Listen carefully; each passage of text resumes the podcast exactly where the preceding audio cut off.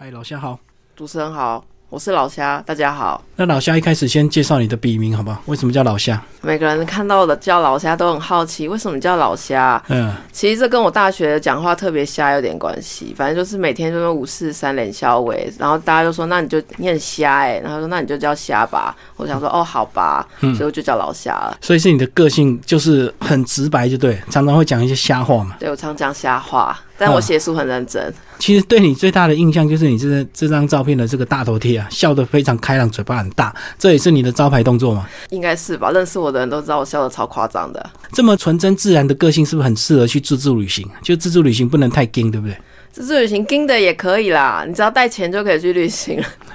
所以硬有硬的玩法，然后很活泼有活泼的玩法就对了。对对对，没错，因为旅行是自己的事嘛。然后讲一下，你现在职业是一个呃全职的旅游部落客，那为什么会有这样的一个转变？其实我最早是做工程师，是资料工程相关。那会出来做旅游，是因为其实我一直都在写美食相关的文章。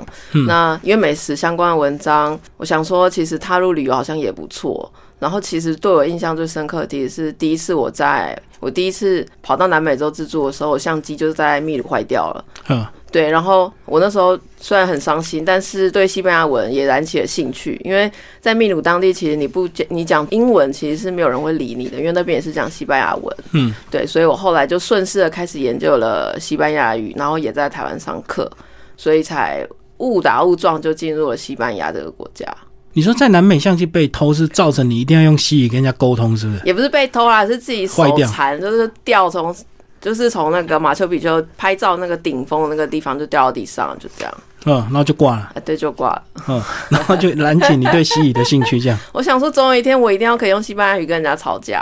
然后这个会了西语之后，是不是大家就自然说一定要回到这个西班牙去朝圣？这样，你是那时候心情是不是也是这样？我那时候是选西班牙语，其实在呃整个世界都有很多国家讲嘛，对不对？那其实并不限于南美洲、中美洲啊、墨西哥，或者是美国南方以及或者是欧洲的西班牙，其实都讲西文。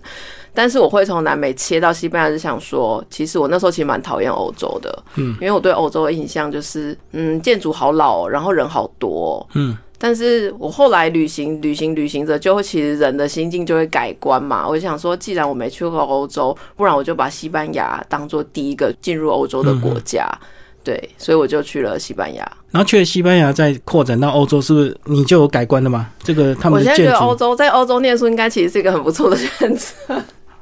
嗯，哎、你上下学的时候出去看，每个地方都很美。就是以前在台湾，你出去上学，你就是看到大厦，就是嗯，顶多人行道或者小公园。但是在欧洲出去上学的话，虽然你要搭车，可能也要搭很久，可是你出去就是大片的森林，然后就是古迹建筑，随便一个房子都是古迹，然后你就可以一路欣赏一路到学校去。我觉得这个氛围其实是很棒的。哦，整个欧洲几乎都是很多保留这个过去他们这个百年建筑，就对。对他们维持的非常的好，而且你是不可以随意的去跟动那些建筑。而且我觉得欧洲有意思的地方是说，那国家很多，所以就是呃，在那个地方可以体验更多国家的一个多元文化。没错，而且其实很多的读者都会问我说怎么办？我第一次去欧洲，可是我不会讲英文，我英文不好。我就说没关系啊，欧洲很多地方也不讲英文，跟没差。嗯嗯，对，他们都有自己国家的语言，讲英文是很不得已的，是是真的，有时候逼不得已要跟你沟通，他只好讲英文，不然他们其实也不太爱讲，对不对？对他们其实英文其实不是很通啦。嗯嗯嗯，对啊。好，那既然讲到西班牙，其实呃，先帮我们把西班牙的一些地理位置跟它的大小，跟我们做一个概略的一个说明。西班牙其实它是位在整个欧洲的，人家都说南欧，南欧其实西班牙刚好就位在欧洲的南部。那它的邻居就是有东南看它的邻邻居就是法国，那以西来看它的邻居有葡萄牙，那它南边其实就是非洲。那它的大小其实很多人多人都会问说，哎、我去假设我一生只去一次西班牙的话，我应该要安排几天呢？就这时候都很难跟读者回答说，因为其实西班牙有台湾的十四倍大，嗯，所以如果你西班牙大部分的大城市都要走完的话，你可能要花个一百天左右。而且从整个西班牙东边开到西班牙西边的那个，大概也要至少六个小时以上跑不掉。哦，所以讲十四个台湾大，大家就比较有概念。那你自己去想说，你在台湾玩一圈，你要花多少时间？然后乘以十四倍，简单这样计算。对对对对对，这样比较好算。对，那其实这本书主要是介绍西班牙的这个呃巴塞隆纳。那其实呢，巴塞隆纳这个呃非常有名，是一一个呃西班牙的一个大城。那为什么你会先锁定巴塞隆纳来出书？其实那时候在选择城市的时候是有点犹豫的。不过这本书说来也好笑，当时的动机其实是跟编辑想说。我要出一本，就是西用西班牙文点餐，因为我在西班牙吃过太多苦头了，所以我决定要帮大家写个西文点餐。嗯，然后那编辑就说，嗯，只有点餐有点少，要不要再选个城市？我想说，嗯，好啊，那我来想一下，因为其实西班牙首都其实不是巴塞隆纳，西班牙首都是马德里。那可是大家不一定会听过马德里，反而只听过巴塞隆纳，主要是因为。第一个巴塞隆那是他们第二大城市，接下来巴塞隆那其实它是一个海港，所以它有两千年以上的历史。自古以来进欧洲，其实没有人不知道巴塞隆那，因为它港口的贸易非常的发达，不管你要往东西南北都是非常方便的一个，就是类似一个转运站这样子一个感觉。对，所以后来其实我在犹豫马德里还是巴塞罗那，后来还是先选择巴塞罗那，因为目前为止我知道是所有来西班牙的人是绝对不会错过巴塞罗那，而且他很可能都只去巴塞罗那，反而就是忽略了其他的城市这样。所以那时候我选择了点餐加巴塞罗那。你刚刚讲到这个点餐吃了很多苦头，是因为你西语这个不好，所以点错餐是，或者是 这个鸡同鸭讲这样子吗？其实我最早去第一次去，因为我去西班牙好几次。我第一次去的时候，其实西文就是大概只有会，就是旅游单字等级，基本绘画也没有到绘画，可能一句话都讲不出来。但单字单字可以，然后看个手机翻译还行。嗯，但是那时候就是完全不懂，就是原来他们冬天其实是没有冷汤，夏天也没有什么热汤。因为就我跟我朋友去嘛，那台湾人到，因为我是冬天去，那冬天去的话，台湾人都会想喝热水，想喝温开水或是热汤。那我那时候就对于要点汤这件事感到非常疑惑，就不知道怎么样点才可以点到热汤。因为虽然都叫汤，但西班牙的汤大部分都是冷的。对，就冬天也没有热汤，就对了，很少。要不然就是它的热，因为西班牙其实我他怕辣又怕烫，所以那个汤啊，其实都是对台湾人来说都是嗯那不修，嗯，对。然后你知道我们最后都要干嘛？都在都在旅馆煮火锅 哦，自己煮就对。对。那其实西班牙这里面讲到这个美食的部分，其实他们的饮食习惯跟整个欧洲都很像，是不是？就是都午餐就都几乎到下午去了，然后都吃很久这样子吗？呃，其实西班牙他们一天。就是我觉得很好笑的是，我去上课的时候，西我的西班牙文老师啊，他是马德里人，然后就问我说：“哎，你们就是等一下要不要吃个，就十点，等一下吃个点心呐？”我们就说：“哦，早餐吃很饱。”他就说：“你们一天吃几餐呐？”我们就说：“我们在台湾都吃三餐啊，中国同学也说三餐嘛。”然后老师就说：“这样怎么会饱？我们一天都要吃午餐呢。我的小孩三岁而已，我一天也给他喂午餐。你们这样不会饱，一定要多吃一点。那时候其实我就印象很深刻，就是啊，一天要吃到午餐，他不会很肥嘛？可是，其实你走在路上看，西班牙人其实普遍其实还蛮瘦的。我觉得还是要归功于他们地中海的饮食啦。嗯，对。那可是我觉得还有一点印象很深刻的是，就是我从我欧洲，我在欧洲的时候，我朋友有从就是像爱尔兰或者冰岛过来西班牙，顺便玩一玩，然后我们就在西班牙碰。面，他就说西班牙东西好好吃哦，你知道吗？爱尔兰都没有东西吃。然后我想说，哈，有这么夸张吗？西班牙就是不错，但是有必要就让你流泪吗？他就说欧洲很多地方。煮菜就是更简单，食材更少。你刚刚讲爱尔兰是因为纬度比较高，是不是？所以他们的食物都比较简单，这样子。可能食材相对就是丰富度，可能没有南欧就是这么的多选择。嗯嗯，对，可能还是有差。而且可能靠地中海也有关系，对不对？地中海气候，所以这个呃食材更丰富，这样。对，食材丰富，而且西班牙有欧洲粮仓的一个称号，就很多西班牙的农产品都会销到欧洲其他的地方。所以他们如果一天吃这么多餐的话，每一餐都是我们正常的量吗？还是是它是少量多餐那一种的？其实我觉得他们偏向少量多餐，他们除了中午真的会吃比较多以外，那早餐啊、下午茶、点心时间跟晚餐或宵夜，其实都是。以台湾人来说，就是轻食的分量。嗯，其实并尤其是晚餐，像台湾人晚餐可能会想说，我们去聚餐吃个锅，我们去吃个烧烤。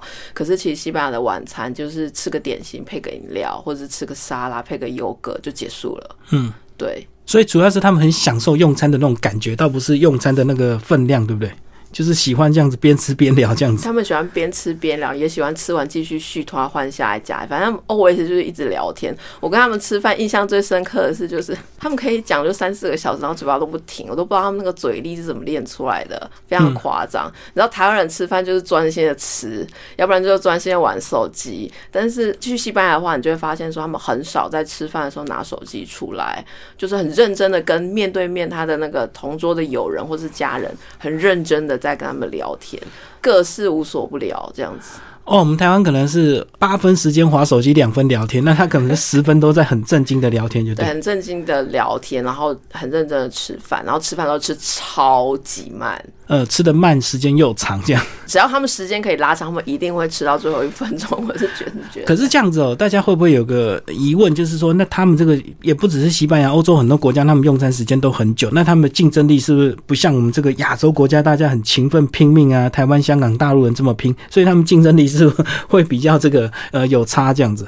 我觉得他们也没有很认真的想要做生意啊，就是他们想放假就放假，对，就是老子今天不开门了，我现在要放暑假了，所以七八月要去西班牙要注意一点，就是很多店家或餐厅就会写一张纸在门口说我要放暑假，大家拜拜这样子。老板自己要出去玩对，玩，老板要自己出去玩，老板要放假，所以可能跟他们长寿也有关系吧。所以这个悠闲悠闲的，虽然也许竞争力并不是那么强，可是这个至少活很久，活得很快乐，这样。对啊，因为毕竟人生就一次嘛。哈，好，那其实我们要介绍这个呃巴塞隆纳呢，就要讲到这个它更大的一个范围哦，加泰隆尼亚。那加泰隆尼亚前阵子在去年呢，其实跟这个西班牙哈，好像为了脱欧的问题，好像有一些这个争执，甚至他们一直想要脱离西班牙。那先讲一下这个呃加泰隆尼亚跟西班牙的关系好不好？哇，一来就来个这么难的题目。其实加泰隆尼亚它就是西班牙的一个部分了，就一个自治区嘛自治区，然后位在就是东北方的地方，嗯很靠近法国，所以常常会遇到有人开车从法国直接来开过来西班牙，就直接开过来就可以了。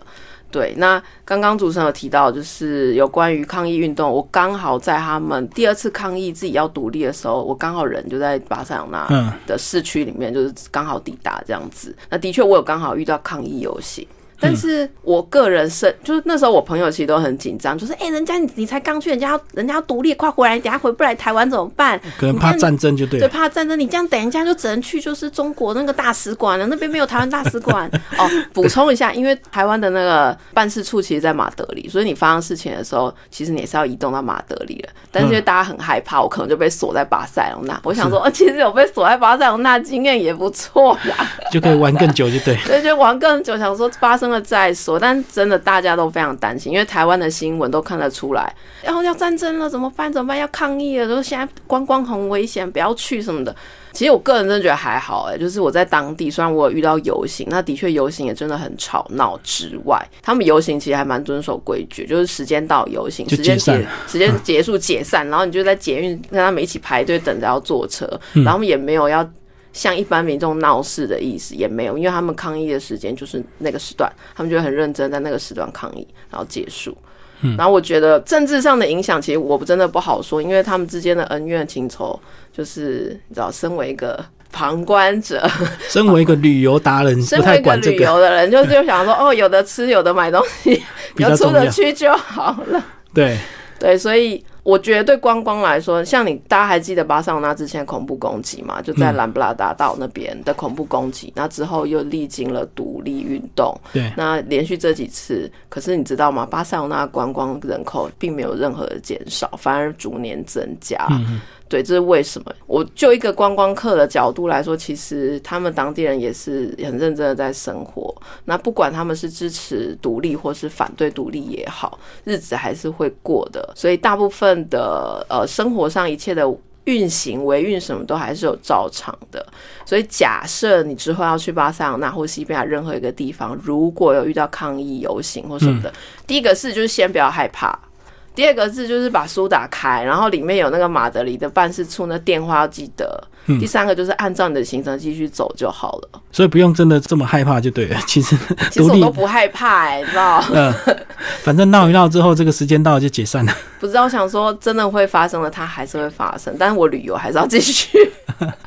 其实真的要独立怎么样，也不是那么简单啦。所以有时候这个喊喊口号，让他抒发一下情绪啦。那其实不要影响到你旅游的心情跟节奏就好了。对，那还有个假设，大家遇到独立哈。之前法国不是有黄背心嘛，也是一样的道理，因为黄背心其实是有顺便波延到巴塞罗那，因为法国来很近嘛，刚刚有说到，所以黄背心其实之前还是有在巴塞罗那有一些零星的，就是抗议示威活动。那大家要注意的，示威游行对你最大的影响，第一个就是交通，因为第一个火车可能会停开，第二个路可能会霸占，所以你的那个。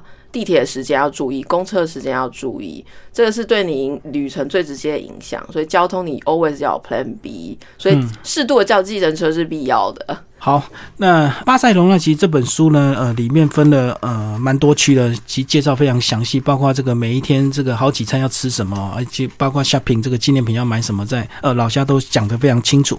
那还没介绍之前是巴塞隆那这个大城市会不会像这个法国巴黎一样，这个扒手这个犯罪集团特别多啊？其实我一直觉得扒手都会移动、哎，所以他会去法国，他应该也会去巴塞隆西那？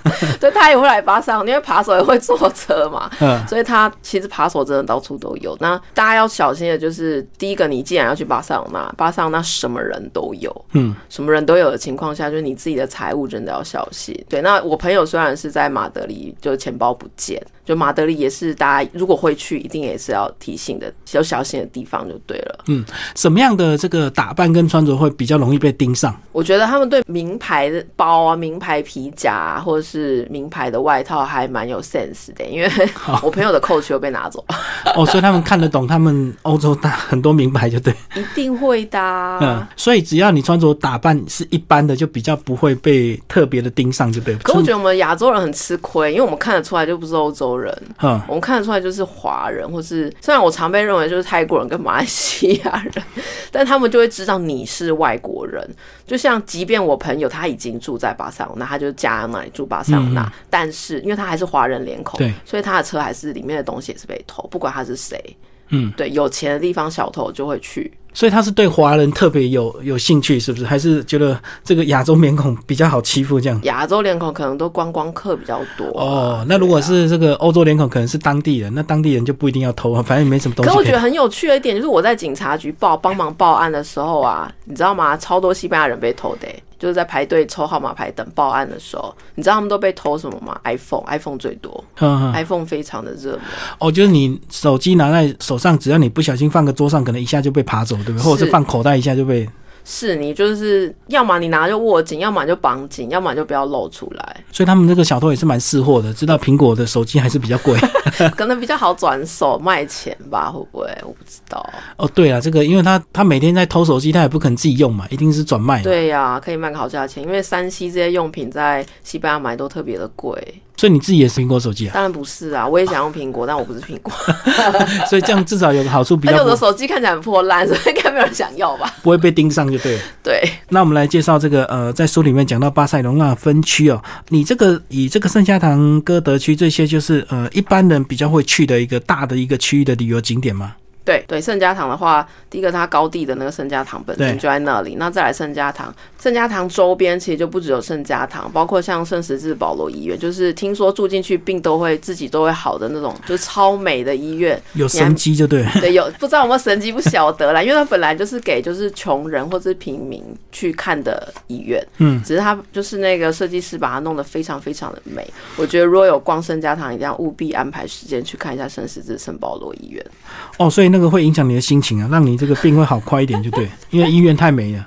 那医院真的非常的漂亮，对，里面有非常多花草的元素，是那个设计师的风格跟特色。是然，后整个就是你可以去感受一下，哦，怎么会有医院做像粉红色泡泡氛围的感觉？嗯，对。那我相信这个大家到巴塞隆那首选一定想要去看圣家堂，对不对？那去参观圣家堂有没有一些特别要注意，或者是需要要先预约买票，还是怎么样？圣家堂现在的买票规定从今年二零一九开始改了，所以我是基本上虽然它还没有盖好，可是每年参观的人越来越多，而嗯且有增无减。嗯，所以我就是劝大家，不管是淡季啊、旺季、冬天、夏天，一定要线上先预定呃巴塞罗那圣家堂的那个参观的门票。对，一定要线上，因为你现场可能真的没有票。哦，不是你有钱到现场排队就可以买得到票这，个部分有钱可能就真的没办法。嗯，对，就是你还是线上，而且线上预定有好处，可以折个大概几欧的一个手续费。嗯，他鼓励你线上先买票，不要在那边塞在那边排队，很麻烦的。所以线上预约之后，到了现场去拿票比较快，是不是？比较快，直接换了就可以进去。嗯，对，我觉得这样其实是比较好的。然后读者超爱问，就是那请问就老夏，我要去，我要上午去圣家堂比较好，还是下午去圣家堂比较好？呃，基本上呢，我那时候是白天去，其实白天去人就已经非常多了。是，那我觉得早上去的好处是，我是建议大家可以早上六点去抢那个圣家堂外面公园那边有一个可以拍。全部圣家堂美景在三十三页那个拍完整的那个水池的那边，最佳拍照最佳拍照点是早上清晨去，人第一个人少，第二个它湖水会是蓝色，对，然后其他时间去不知道什么那水就变绿色，我觉得是跟光线有关啦。我会建议大家想拍空旷的圣家堂可以清晨去，那想要看夕阳的话，就当然就是傍晚再去就好。这答案是不是跟没讲一样？因为我觉得听起来都不错。其实我相信这不管是早上下午，这一定。都是人很多，应该没什么差别吧？就除了开门前人不多以外，大部分人都还是非常多的。是是是。然后到这个呃，巴塞隆纳有我们现在有有直达飞机吗？还是一定要转机？巴塞隆纳目前台湾没有直飞，你一定要转一个点，至少一个点，对，到两个点。所以大部分都是到泰国曼谷吗？你可以从呃，我有在新加坡转过机，然后也有在香港转过机，然后。大家都会问说，搭哪一班飞机最快最舒适嘛？那基本上盘缠够的话，阿联酋时间算是比较短，那他只要转一个终结点就好了。他在杜拜转嘛？对，那在杜拜转，有些人就顺便去玩一下杜拜啊，拿个签证出去看一下再回来，也是一个不错的选择。所以他是同一班飞机吗？呃，我不确定是不是同一班呢。嗯，对。但我那时候坐的时候是同一班没错，因为我没有转很久，我就继续出发，他就是加个油就出发了。哦，所以有些有差是这个可能转的时候。是到下一班对不对？要换一台飞机，然后这个就要拖延比较长的时间。对我有转过，也要等个八小时的。有没有转到隔天的？应该也是有这种班机吧？有啦，现在新加坡转我那时候是就是二十四小时后再出发。我是故意要在新加坡多留一点时间，对，所以我那时候是有在新加坡转快一天。是是是，对，嗯，那介绍完这个呃飞机之后，那到这个巴塞隆纳市中心是不是就开始可以这个利用它这个大众运输工具，这个呃它的捷运、地铁这样子开始玩了？巴塞隆纳，如果你腿力好，我是建议你可以走路啊。其实你说不定交通费一毛都不用花，就可以把这些景点都走完了。除了除了郊区以外，对，那。大部分像我的话，我都会买就是 T 十的票券，就是搭配走路。对啊，T 十的好处是你公车可以搭，你捷运可以搭。T 十是十天是不是？十次哦，十次。你刷完十次，那张卡就变废纸了。但好处是你几个同朋友一起去，可以先买一张，你刷完了。大家可以共用一张，那刷完再买下一张就好了。所以这样比较省就对了。这样比较省啊，因为这样你就不用一人一张，多麻烦。而且你下次会来西班牙的核实也不晓得。哦，万一你十次没用完就浪费掉。对你万一十次没用完，当然你是可以回来卖啦，但是它只限巴塞罗那的市区可以用啊。哦，所以很难找到有朋友刚好又要去巴塞罗那卖给他这样子，太辛苦了。对，要么你就把它用光，要么就是回来卖给别人，或是送给其他有缘的。自助课这样子，然后在出这本书之前，你有你有再回去巴塞隆那，再把这个资料再更新，或者是照片再做一些重新再拍吗？有，我后来就是知道要出这本书之后，又再飞一次，然后顺便那时候又去了其他的城市。虽然我这边只只有重点介绍巴塞罗那，但是在点餐的部分也是有写到巴塞罗那以外，其他像北边或是马德里的一些餐厅，就是有做一些补充这样子。哦，就是它的一些近郊景点，包括它的这个美食，也不是只限在巴塞隆那就对，整个西班牙美食都被你写进来。也没有整个来，如果整个可以写一本最好啦，都不行。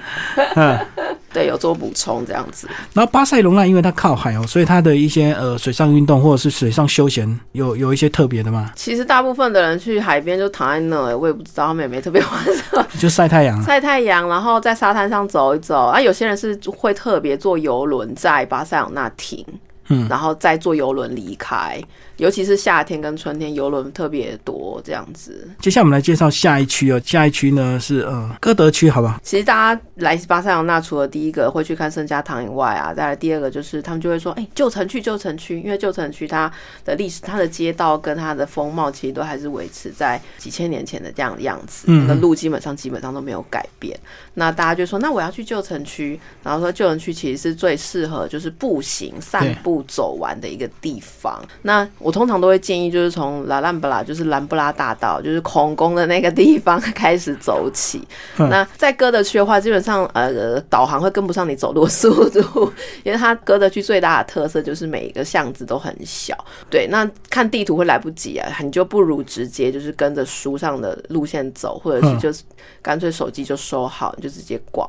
那歌德区之前也有读者说，会不会暗暗的，就是因为你知道巷子多嘛，又没有路灯，暗暗的会不会有很多扒手什么之类的？晚上是不是可以在这里走？其实老实说，我为了大家特别尝试了，在晚上十点的时候去 天黑的时候去歌德区看看，其实。意外发现人还蛮多的，就是晚上在歌德区散步，不管是当地人也好，或者是观光客也好，散步的人都很多。那再来歌德区，第一个它小店多，第二个有一些就是那个弗朗明哥的呃弗朗明哥的那个表演会在歌德区的有些餐馆会进行演出哦，边看边跳，对，边看边跳。那通常因为演出都是晚上嘛，那你演出看完回来大概有出来大概都九点十点，大部分就算夏天也快天黑了。对，那。基本上那个时间在逛的话，有时候会有遇到一些特价，或是商店在出清什么的，我觉得其实是还不错。但是说可不可以逗留，我是建议买完东西该逛完该玩就该赶快走了，因为歌德区真的没有人的巷子，那你会觉得超像鬼屋的，很可怕，一个声音都没有，很安静。因为大部分住宿的地方，我也不建议住在歌德区，是因为第一个它巷子多，第二个它很吵，因为很多人喝醉会在那边吵闹。所以你第一个影响你的住宿品质，第三个就是这里闯空门的几率比较高。对我就会建议大家不要住歌德区，但是一定要来歌德区白天逛逛这样子。哦，因为人少的话，毕竟就是还是很容易引发犯罪，就对。对，而且你如果一一个人、两个人的话，他要抢你的钱包也是蛮容易的啦。嗯，对啊，所以就不建议乐乐蛇这样子。那我们看到这个地图，这个旧城区，这个好像它的一些市政中心就是在这附近，对不对？对，就是地图，就是三十九页上面有提到，就是市政厅跟圣若梅广场也是以前就是罗马。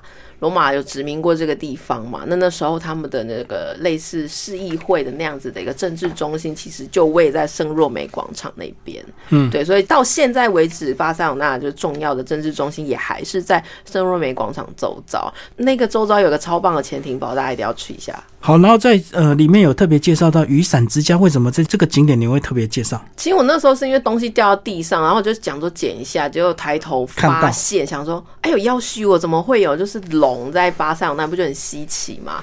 因为大家看到雨伞啊、龙啊什么的，其实就会想到就是中国或是亚洲的一些文化嘛。那我想说，哇，也太炫了，想说就来好好看一下。那雨伞之家刚好它其实现在就是现在一楼是银行的啦，所以基本上你就参观外观。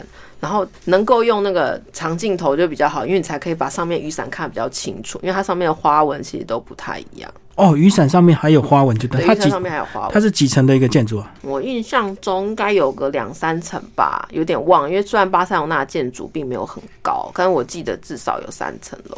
那接下来我们来介绍这个呃下一个区呢？你提到是沿海区哦，那沿海区就有毕卡索的这个博物馆，所以是毕卡索之前住在那附近嘛？毕卡索其实是西班牙人，对，然后他就是他没有住在这个地址啦，但是。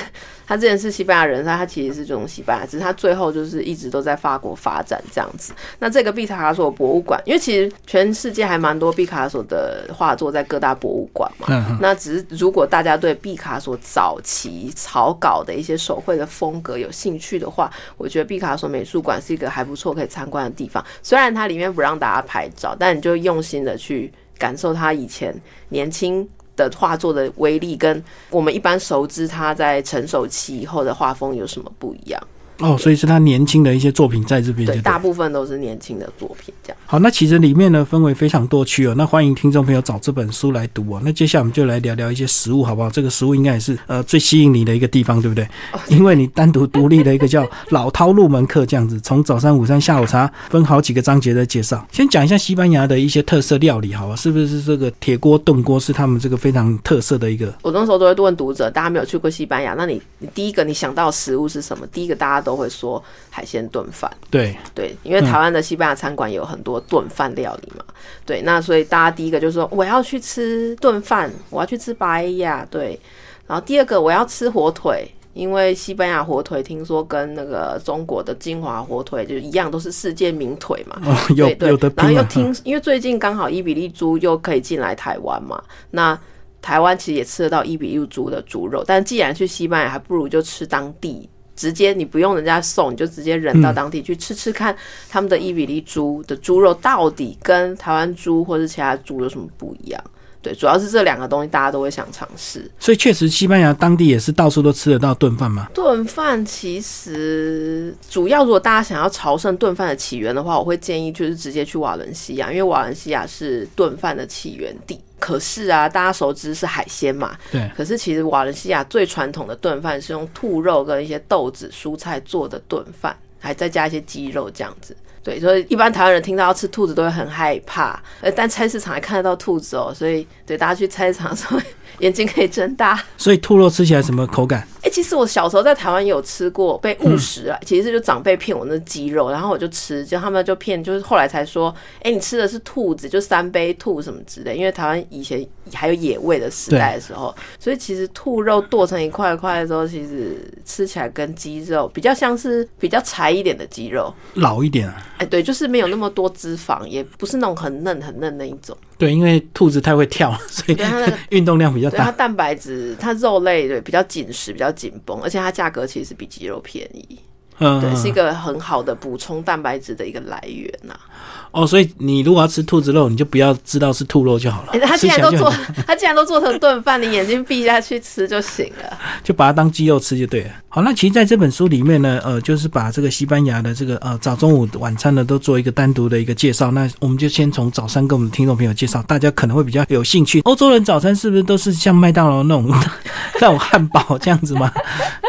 要找到汉堡也是可以啊，但是其实西班牙人早餐相对以以当地人生活来说，他们早餐相对简单呢、像那时候我有刚好就是住到一个西班牙人的家，然后他们因为上班都很忙，他们早餐其实就是买个面包加个咖啡，是或是前一天就先把面包准备好，然后就出门了。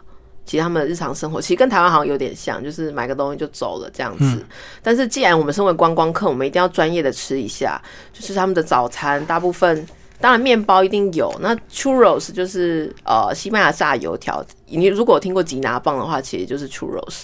那 churros 也可以搭配热巧克力的话，其实它也是一个早餐的选择。然后再来就是西班牙人都会建议说，哎、你要吃吃看我们的 d 地呀，就是在一百一十一页有个马铃薯蛋饼嗯 d 地呀。那 d 地呀就是它是用鸡蛋跟马铃薯就是烘烤，就是煎成的一个很厚很厚的蛋饼，跟台湾的蛋饼有点不太一样，因为它真的就是吃完就是喝个水，不知道为什么你的胃就好像已经被马铃薯撑饱了这样子。哦，它有饱足感就对了。很有饱足感，而且不同地方的马铃薯蛋饼其实会加的料会略有差异啦。像南部的话，他们都会多加一些像火腿丁啊、洋葱啊、番茄啊，就很花俏。但是像巴塞罗那或是马德里的话，马铃薯蛋饼就是大部分都很单纯，就是鸡蛋跟马铃薯，所以刚刚讲的那个加料是加在里面吗？对，加在里面。因为人家铺在上面，那不就变披萨？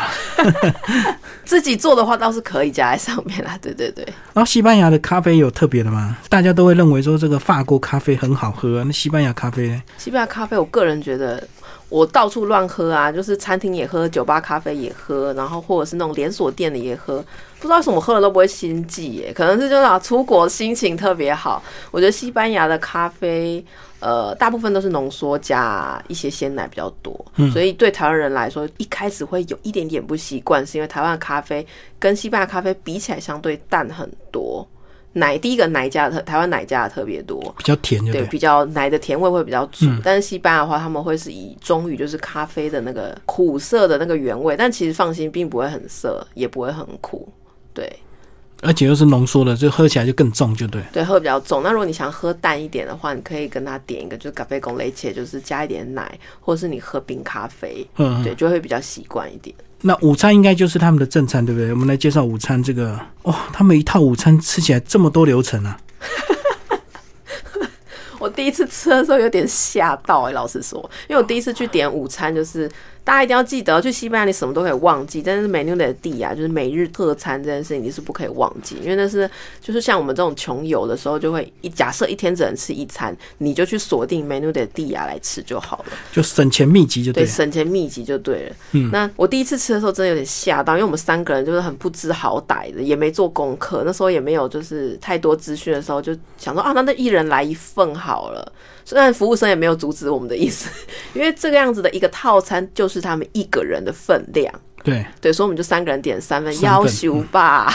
东西太多，因为你看，从面包开始，面包再来就前菜，然后再来就第二道菜，再来是甜点第三道，然后还有酒跟饮料，有的还会附甜点，就就吃两个小时是跑不掉的。这吃起来就有点像那个什么，我们在呃台湾常常吃的那种牛排套餐一样，就来一整套。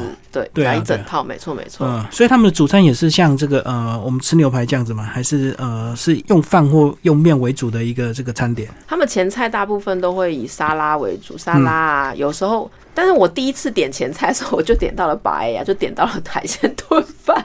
哦我想说，第一道就来顿饭，我第二道怎么活啊？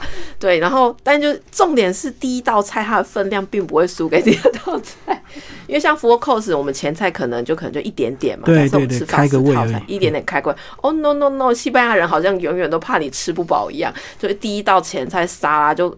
那个分量其实对台湾人很多人来说都是可以两个人 share 一份，嗯，对，但其实它就是一个人份，就是这就是这么多。然后前菜好吃完了，一其实也差不多七分饱。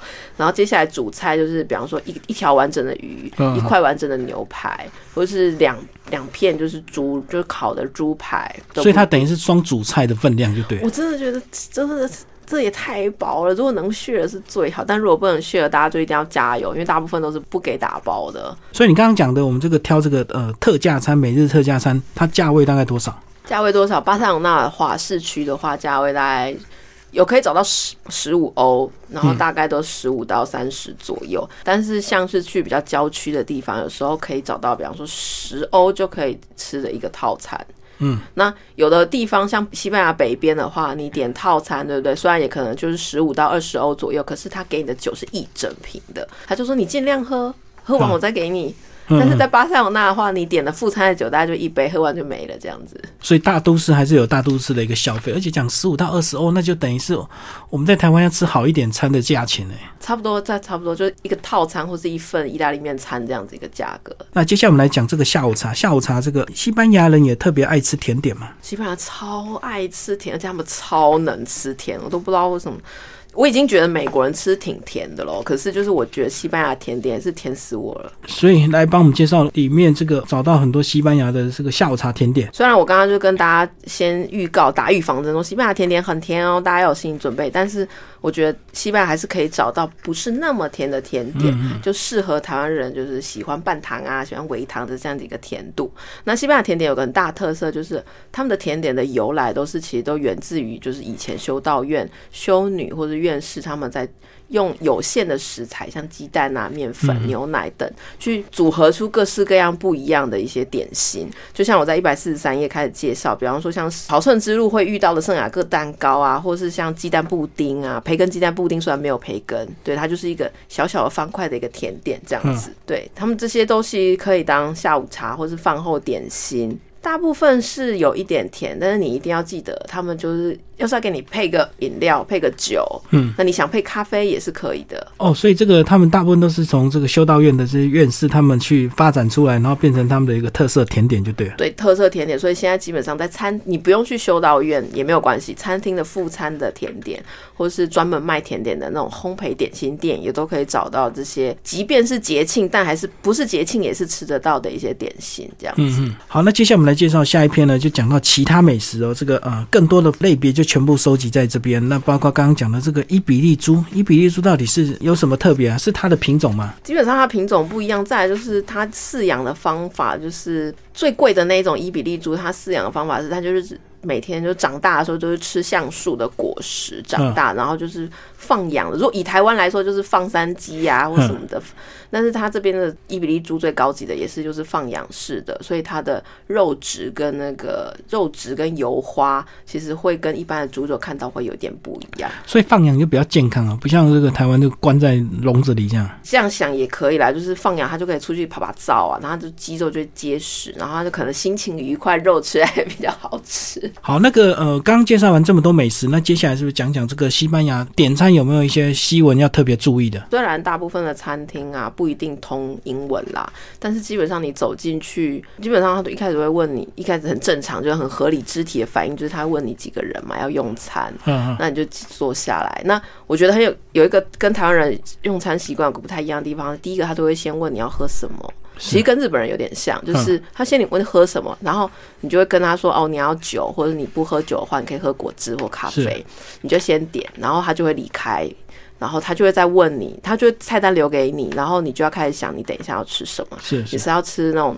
menu de dia 那种套餐式的呢，还是你要单点，或是其实你只是想要吃个酒吧的小菜，你就直接去酒吧的小菜区那边拿也可以。对、嗯。我觉得这是用餐地方比较不太一样，就是要先点饮料。以套餐来说，要先点饮料，对，然后再点主餐这样子。然后点餐的话，大家还会很爱问的一个问题就是，请问西班牙要给小费吗？是对，西班牙其实大部分它是不像美国那么夸张，就是有有小费的规矩。但是如果你觉得就是服务生或者整个餐厅的氛围给你一个很棒的感受，你觉得在这里用餐真的太棒了，那我觉得多给一些零钱的小费放在桌上，我觉得也是一个很不错的表达你的感谢或者你的心情的一个方式，这样子。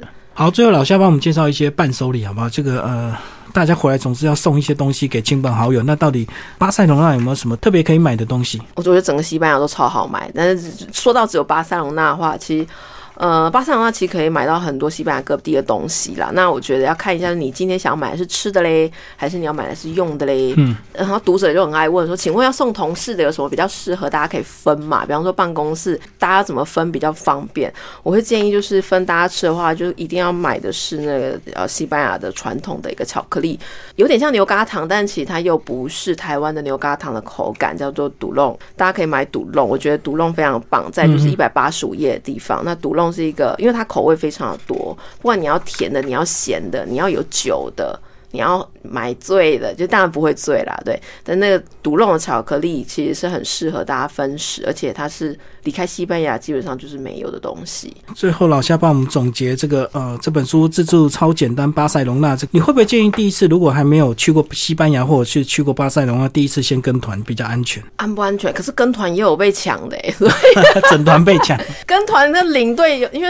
因为我也是领队嘛，然后然后跟团的时候领我们领队在上课的时候就有说小心哦，领队会被抢，嗯，所以领队如果被抢，你们也有就是团员会很麻烦嘛，所以基本上第一次要跟团或自助，我觉得都取决于你。如果你就是很想要跟团，就是你完全都不想要做功课，你就有人带就好。我觉得跟团是一个还不错的方法。但即便是跟团，也可以带这本书的原因是里面有一些景点介绍，或是导游或者领队放你们去超市买东西，是是是或者放你们去伴手礼店买东西的时候，书里面的一些简单的西语对话，或者是你觉得有什么好买的话，你懒得问领队导游的话，你都可以从书里面得到答案。那当然自助，有人就会说，哎、超简单，会不会我带这本书去就不简单了？基本上带这本书去，对你最大的好处就是减轻你就是不用在网络上看，因为像今天我就收到一个读者说，我买你这本书的原因是因为我不想要上网看那么多的文章，而且我想要知道是最新的资讯，因为我还要爬文，眼睛很累，每天上班眼睛已经要花汤了，还要看文章很累，所以他买书的原因，我觉得也是一个很棒好处，就是帮你浓缩了去西班牙，包括巴塞罗那自助你需要知道的所有的事情，交通、住宿或者换钱或者什么。网络，甚至是打电话什么，这本书都可以，就是在你的旅行中派上一个很棒的用场。